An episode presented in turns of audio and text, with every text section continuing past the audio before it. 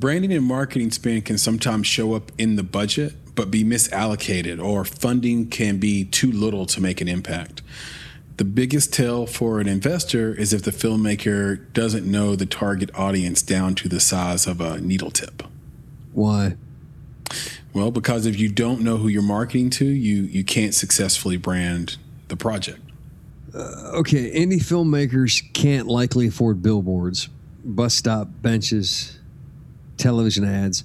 What, are there any proven avenues for success if you can convince the producers to start I don't branding early and add dollars to the budget for marketing?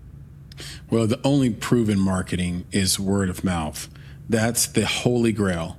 That's the elevated input you're working toward by investing in a marketing strategy. But what's the key to getting word of mouth marketing?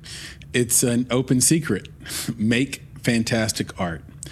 Mm-hmm. Derek Purvis once said, A great story will always find a home. It starts with top notch key art and a killer trailer. So always be willing to pay for unbelievable key art and trailers.